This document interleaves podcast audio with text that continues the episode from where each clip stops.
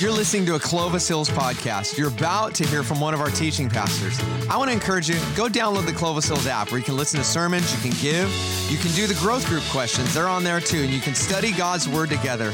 God bless you guys, and go be the church. Well, good morning, Clovis Hills, especially you online campus. My name is Pastor Steve Davidson. I'm the founding pastor here, though right now I'm only part part time.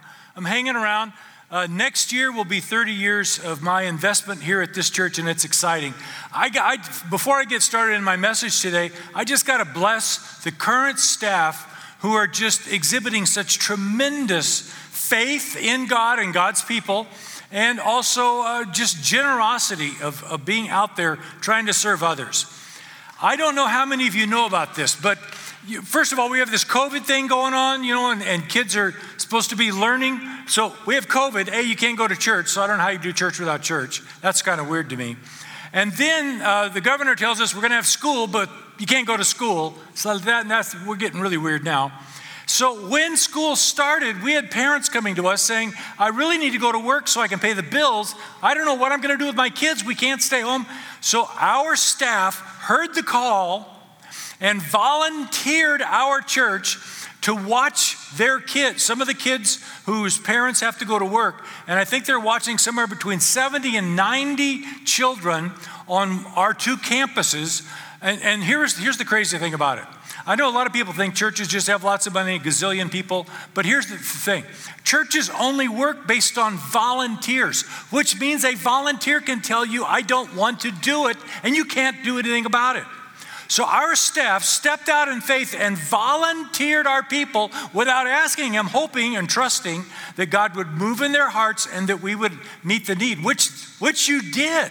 So that's been going on. Now, if you can imagine, that's chaos. That's chaos. Can you imagine having 70 to 90 kids? Now, all we're providing is a safe place. They're still, they're still studying online. We're providing uh, care for and kind of, you know, 10 kids to a room and so forth. But it, that's crazy. And then on top of that, uh, you know, we decided we'd burn the state of California to the ground. And and, and then some, they, they came to us because we're right at the base of the foothills and said, Would you be a distribution center for uh, goods and services uh, to help the evacuees that are pouring down from the mountains? And uh, our, again, our staff, I, I don't think I would have had the faith to be, I just don't know what to think. They said yes again, and I'm sure they didn't know what they had said yes to because literally tons of food and clothing and water and all and parking for all the RVs of our evacuees coming down the and again, who's who's handling all that? Volunteers. Now, we're kind of a Baptist church, and I don't know if you know much about Baptists, but you can't tell a Baptist to do anything. And yet, voluntarily, they are stepping up and meeting the needs. It looks like when I drove up this morning, I just had to smile real big. We look like a third world country here on our campus, but we are proud to be serving. It's just such a great thing. And our staff, whose faith allows us to go like that, it, it's just tremendous. So I, I, I really, uh, I just want to give them a, a heads up, a, a kudos, really. Now, we're in the book of First Peter. First Peter's probably transcendent theme is that since you've been saved, you ought to live for God based on your calling from heaven, not based on your circumstances. In fact, the theme we'll get into and see throughout the rest of the book is that even in trials and tribulation and suffering, we're supposed to still be the church. We're still, still to be the witnesses of Christ and what he has done in the world. And the passage I'm going to handle today is the third in this series on Be Different. And uh, I'm going to get right into it. I want to read at least a portion of the scriptures that you would find in your notes if you, had a, if you have the Clovis Hills app. Look under, the, under media and you'll see, find the notes we're going to go to. Let me just read about the first four or five verses says, Therefore, with minds that are alert and fully sober, set your hope on the grace to be brought to you when Jesus Christ is revealed at his coming. As obedient children, do not conform to the evil desires you had when you lived in ignorance. But just as he who called you is holy, God is holy. So be holy in all you do For it is written, and this is a quote from Leviticus all the way back uh, to Moses. God says, Be holy because I am holy. Now, this brings us to my first point in this passage. I had to look at this for a long time, this passage, but I'm, I'm convinced this is the heart and call and the driving force of the whole passage. And that is that Christians should be different. God's people should be different. And the Bible word for this is holy. Now, uh, I'm going to just read one of the uh, commentaries that we're using is William Barclay's. And he says that the word for holy in Greek is hagios, whose root meaning is different. In other words, the temple is holy or hagios because it's different from other buildings. It's used to, to honor God and to glorify God, to, to worship God. That the Sabbath is holy or hagios because it is different from other days. It's set apart as a day of rest and a day of worship. And the Christian is holy or hagios because he is different from other men. God has forgiven his sins, placed the Holy Spirit in his life, and called him to become a child of God and to live at a holier and a higher standard. Now, we're to be different, but let, let me just why are we using the word different instead of holy? And, and I think that's, a, that's an interesting question because the Bible says we're to be holy I, I gave you the translation, the modern idea of uh, it means different underneath. But here's the problem. Uh, I'm 70 years old. When I was going to uh, Sunday school about 55 years ago or something like that, uh, the churches often would preach to the congregations that they need to be, we as a God's people need to live holy lives. But somehow that teaching kind of got went sideways. And let, let me tell you what I think it was all about. Uh, churches back then were teaching the thou shalt nots heavily. And so when we taught that you should be holy, they would teach us all the things we shouldn't do that we're going to be better, you know, by not doing them, we would be sort of better than or holier than the, the, uh, the culture around us. The problem is when you make holiness a bunch of thou shalt nots, we begin to unintentionally radiate a spirit of, um, of holier than thou. And so when the culture at large began to say to us Christians, well, you just kind of have a holier than thou attitude. I feel judged around you. And frankly, we were better at judging other people than we were at just being different in a way that uh, shined the light of God's glory out to everybody else. And so we come now 50 years later beyond that, almost no one is really teaching to be holy because holiness has now come to be affiliated with judgmentalism. And, and not totally wrong. That's, there, there, there's reasons for why that, that's a valid, valid judgment. So here's my questions that I want to try to address today. If we're called to be holy, what is the goal? What, what should we be aiming? What kind of difference should a holy life or a, a different life as God wants it to be different, what should it look like? And I think the answers are found in the passage that we're going to look at today. And then the other question is if I'm actually trying to be holy, how am I going to do that without coming across as, uh, as haughty or prideful or better than everybody else. And th- that's a problem. And I think we've got to solve both issues. What is the picture of holiness? Now, to do that, as I looked at this passage, I saw in this passage all three phases of God's salvation referred to. And so I want to give kind of a brief idea, an overview. Kind of, it's kind of a theological point, but I'm going to use simpler words and not big words to try to help you understand how the Christian life works. God's salvation has three distinct phases, and they have different kind of elements to them. There is, uh, first of all, a beginning point. If you are saved, there has to be a beginning point, a point at which you receive Christ. You see, when we come into this world, we're not a Christian necessarily. Uh, just like if you uh, walked into your garage, it doesn't make you a Ford or a Chevy. We, just being born in a Christian home doesn't make you a Christian. You can't get in on your grandmother's coattails. You actually have to decide that you are open to and willing to receive Christ.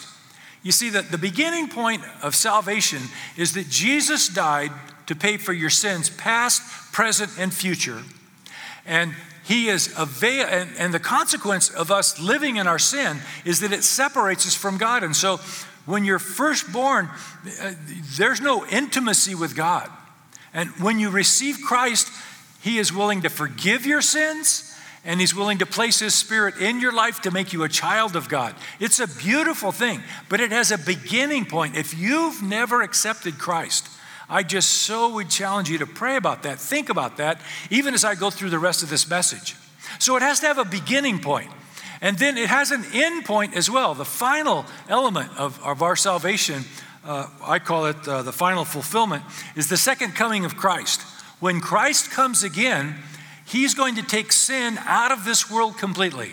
There will be a judgment day, there will be a separation of sheep and goats, and those who have been forgiven of their sins will have the new bodies, uh, uh resurrected bodies given to us. And in those resurrected bodies, all of the memory of sin and its temptations will be gone. We won't have to work so hard against temptation because it won't be around anymore. What a beautiful thing. But in the middle of this, there, there's a beginning and there's an ending when Christ comes again. But in the rest of your life, from the time you accept Christ until you die or Christ comes, is the, uh, it's kind of, well, I called it this it's an ongoing process because we don't know how many years that is. And in that time frame, you are to grow in Christ to become more like Christ to the people around you. You, you should be a small, that's what Christian means, a small Christ, a positive, love displaying uh, member of Christ's family that makes this a better world to live in. Now, it's in that phase, this middle phase, sometimes called sanctification, that we're called to be holy. So this brings me to, to the point I wanted to get across. So, what kind of difference do you think we should grow into? What, what would holiness look like in today's world that doesn't have a holier than thou attitude? If we're not just trying to not sin, then what is it that we're to grow into? And I think this passage gives us a very, very good uh, answer to that. So, my next point would be this I just try to answer this question. In what ways are Christians to be different or holy? And there's two things I found in this passage, and I think the pattern of these two things held together could be found in almost every book of the New Testament. First of all, Christians should be growing in love. That's the main thing God wants for us. He loves us and He wants us to absorb His love and He wants us to love our neighbor as ourselves and make this a better world. We ought to be growing in love. And look what I, I here's where I found it in this passage. Uh, Peter says, Now that you have purified yourselves, in other words, now that you become Christians, now that you've accepted Christ and his death on the cross has purified you of your sin, he's forgiven you of your sin. Now that you've purified yourselves, love one another deeply from the heart. That's what we're to grow in. Now, if we understood that that's the goal. I'm, I'm to grow in my love for God. I'm to grow in my love for other people. I should be loving my family better. I should be loving all members of our society, even loving, as God does, those people who are far away from God, with the hope that maybe they too could accept Christ in some day. Now, that's a goal worthy of pursuing. Now, here's the problem. When I first got saved, I thought I knew what love was. And then when I first got married, just a few years after that, I really thought I knew what love was. And then we had our first child about five years after that. And I realized that loving both Shirley and this kid and the stuff I want to do started colliding with one another. Do you know what I'm saying? Uh, let me say it this way marriage was the most unselfing thing I had done up to that point. So I had really, I had no idea what love was because it was all about me. But even in marriage, though it required me to be a little less selfish, when we had a child and Shirley started giving some of her attention to the baby instead of to me, I found out I didn't like it. And when I didn't like it, I started being mean or argumentative or uh, pointing out all of her faults because I wanted her to pay attention to me. And I found that that doesn't work in a marriage.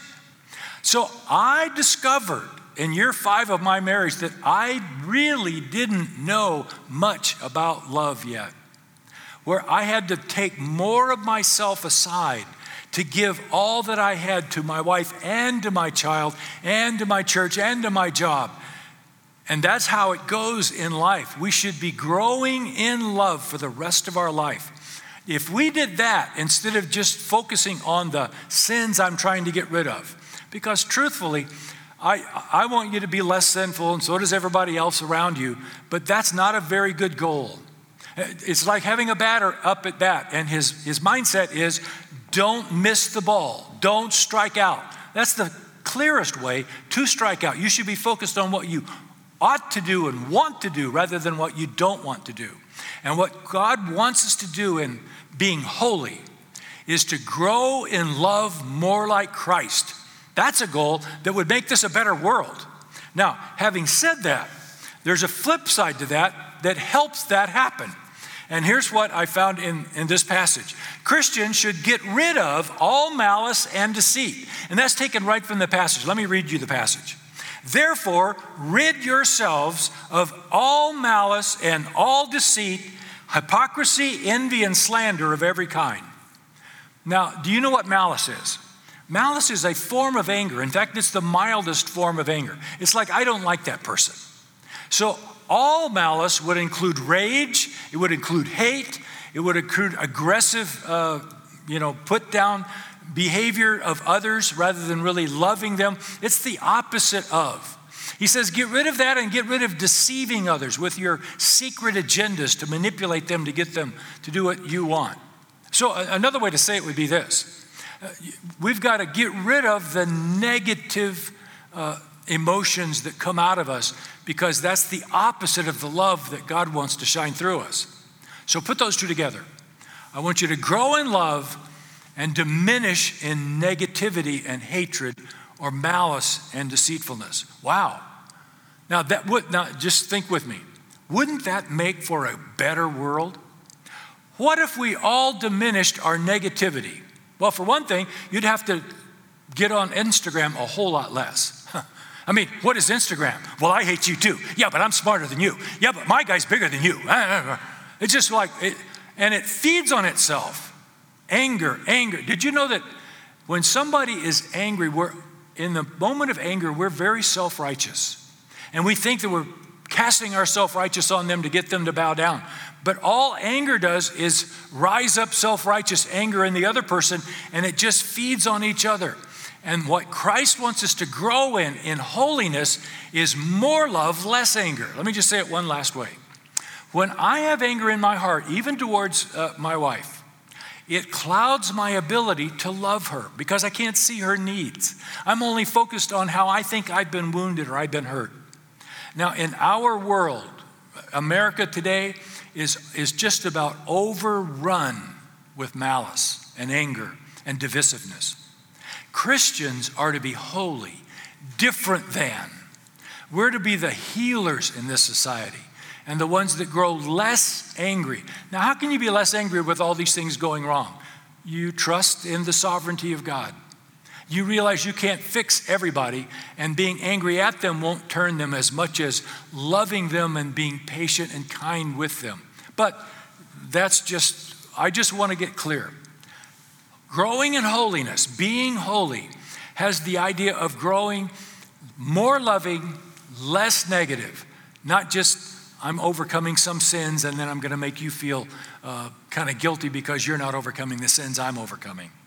So then the question would be if that's the picture of holiness that God wants to call us to, how can I grow holy without becoming haughty? And there's two things I found in this passage. One, you have to develop a craving for God's Word. I haven't found anything like the Bible for getting me to focus away from all the problems I have and helping me to focus on the goodness of God that is available to me if I'll just take advantage of it. What a, what a beautiful thing. Look what the Bible says here. This is uh, 1 Peter 2, verse 2. Desire God's pure word as newborn babies desire milk then you will grow in your salvation. If we will cultivate a desire, a hunger, a craving for God's word and to be in it, it will counteract the society's influence of negativity that's all around us. And folks, we need this. Uh, we need this more than you can possibly know. Staying in the Word of God and keeping some, deg- some way of overcoming the negative of this world is a critical factor. And when you do that, you don't feel like you've overcome the world, but you're not quite as tainted by the world. So you don't become haughty, but you actually survive. And then the other part is this root your life in the grace of God. Root your life in the grace of God. Here's what the Bible says in this this is uh, 1 Peter 1:13. Set your hope on the grace to be brought to you when Jesus Christ is revealed at his coming. Did you know that there's grace when you're saved initially? There's grace while you're living in this life, but there's also grace to come when Jesus comes back. I don't know if you've thought about this. There, there's so many beautiful things that God is going when when Jesus comes, what are the things that are going to happen? Well, there's going to be a judgment, a separation. All of our sins are going to be exposed. One of the great grace gifts that, that Christians have is rather than having my sins exposed to everybody, Jesus is going to stand up and say, He gets in because of me. And I will be changed for, a lot, for the rest of my eternity based on the grace of God to be revealed to me when Jesus comes back. There's a beautiful thing coming. So here, here's the key to grace you can never earn grace, it's given as a gift. You can only receive it with the empty hands of faith. It's a beautiful thing. Uh, let me give you another uh, verse from another place in the Bible that sort of keys off of this same idea of grace. Uh, Paul says in 1 Corinthians 15:10, "By the grace of God I am what I am." Now here's a man who has sought to live for Christ for many years. And he said, His grace toward me was not without effect. In other words, I didn't just take His grace for granted. No, I worked harder than all of them. Yet not I, but the grace of God that was with me. This is so wonderful. Paul says, I have become something for Christ by the grace of God. But I don't want you to think I just took it for granted. No, no, no, no. I worked harder than a lot of those other apostles. And yet, even that I now recognize was God's grace working in me to work harder. When we started this church uh, almost 30 years ago now, we sort of developed a way of thinking about how we were going to go about it. First of all, we didn't have any resources, we didn't have any buildings, we didn't have any people. So we decided that it was all up to God or it wasn't going to work. So we prayed as if everything depended on God. And then the small little cadre of people that were helping me in, in the start, we also decided that that was not an excuse to just take it all for granted. So we strategized as best we could. We planned as best we could. And we executed our plans to the best of our ability as if it all depended on us. You say, well, which was it? What was it? Were you depending on God in prayer or were you depending on your hard work? And I would say, yes, that's right. That's what we did. See, it's both. That's what Paul is saying. If you'd have said to Paul, well, was it because you worked harder or because you had the grace of God? He would have said, yeah, yeah, that's it. You got it. That's how grace works. When you surrender to live before God, all loving and less negative, and you do it to the best of your ability, not only do, do you you know create something better than ever would be, but God's grace takes it to a higher place. Uh, one of the things as I've looked back over the years, uh, for a while there, you know, we, we, had so much wonderful success by the grace of God in the early days that uh, you're tempted to think if you're the pastor, you know, I must really be something. I, I must really have this going on. But the older I've got and the more distant from, you know, Sean's been running this church for, I don't know, seven, eight years now. The, the older I've got, the more I look back and I realize that what, why God chose me to start this church is because he wanted to show what he could do with a man with very little going for him. But you don't have to have a lot going for you, but when you fully surrender to God, he can do enormous things. So living holy requires your best. And this is part of what I, I, I guess I want to get across. It, it's really it's so deep in me, I probably can't express it. I see Christians who say, I was saved by grace, so I'm just going to wait till I till I die and get to see Jesus. And I just think, no, We should not allow the fact that we can't live a perfect life to be an excuse for living a lazy life spiritually. If God has sent his son to die for us, we owe him the rest of our life. And not that you're going to give it perfectly and you're never going to be as all loving as you'd like to be. And there's even days when you'll have to admit that you're less than. But God will always use our fully surrendered life. And He'll add grace to it. And you'll get further than ever you thought you could. And then one last verse I want to give you on grace. And it's this it is in Ephesians 2 8 and 9. For it is by grace you have been saved. And it is through faith and this is not from yourselves, it is the gift of God, not by works. You're not saved by how good you are. You're not saved by your work so that you've earned it. And why are you not saved by works? So that no one can boast. Now, boast, when it says you're saved by grace so that no one can boast, it ought to be a clue that when you and I are bragging on how good we are, we're missing the point. We're missing the point. That's the very thing we can't do. You say, Well, I want to feel good about something. Can't I brag about something? I have an idea. Here's what Paul says in, I think it's 1 Corinthians 12, might be 2 Corinthians 12. He says, uh, I decided that I would boast or brag about my weaknesses that the power of Christ might be revealed through me. If you want to know how to be holy, start bragging about how good you're not and how good God is. You see, God wants him to receive the glory because you and I can't take it because our egos will just expand and bloat. For one thing, wouldn't it be horrible if you could actually get into heaven based on how good you are? Now think about it. We're going around heaven, and this guy comes up with you know, his chest all out, says, How'd you guys get here? And I said, By the grace of God, I just barely got in. And he says, Not me, you. It sucks to be you. I was good enough. Could you imagine have to put up with that guy for eternity? Our kids, we set out when we started having kids to be the best parents God had ever put on the planet. And we worked at it and prayed at it. And then our kids fell apart anyway. They had a tough time from about late teens all the way through their 20s. Our kids were, was, they were a mess. Now, let me just tell you, what, at the time I was heartbroken by it all. I look back to it now and I think, thank God, because I would have been insufferable if while trying to be a perfect parent, I had succeeded. I would have been telling all of you, I know how to do it. If you just do it my way, we'd have. And don't you hate people like that?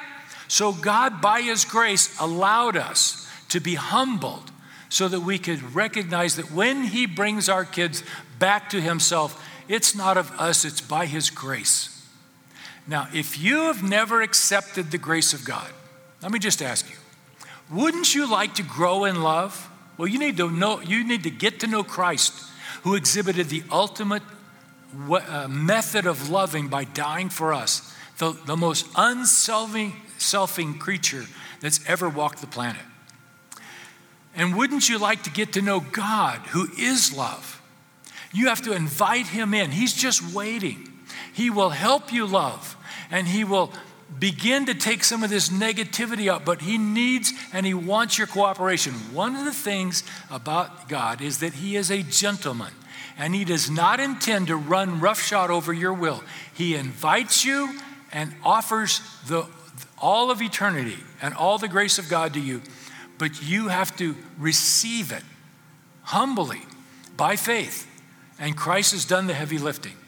If you would like to receive Christ or you sense in your heart that call of the Holy Spirit, I want to live better, you need a power source like the Holy Spirit in the inside of your life. And to get that, you need the forgiveness of God that's offered through Christ. So I want to invite you to pray with me right now. If you've never done that, this is your chance. Father, I want to thank you so much for your word. I thank you for the challenges and the hope for a better life. That not that we'll ever be perfect, but we can be dramatically better than we have been, and we can end our life on a dramatically higher note than we have lived to this far, to this point.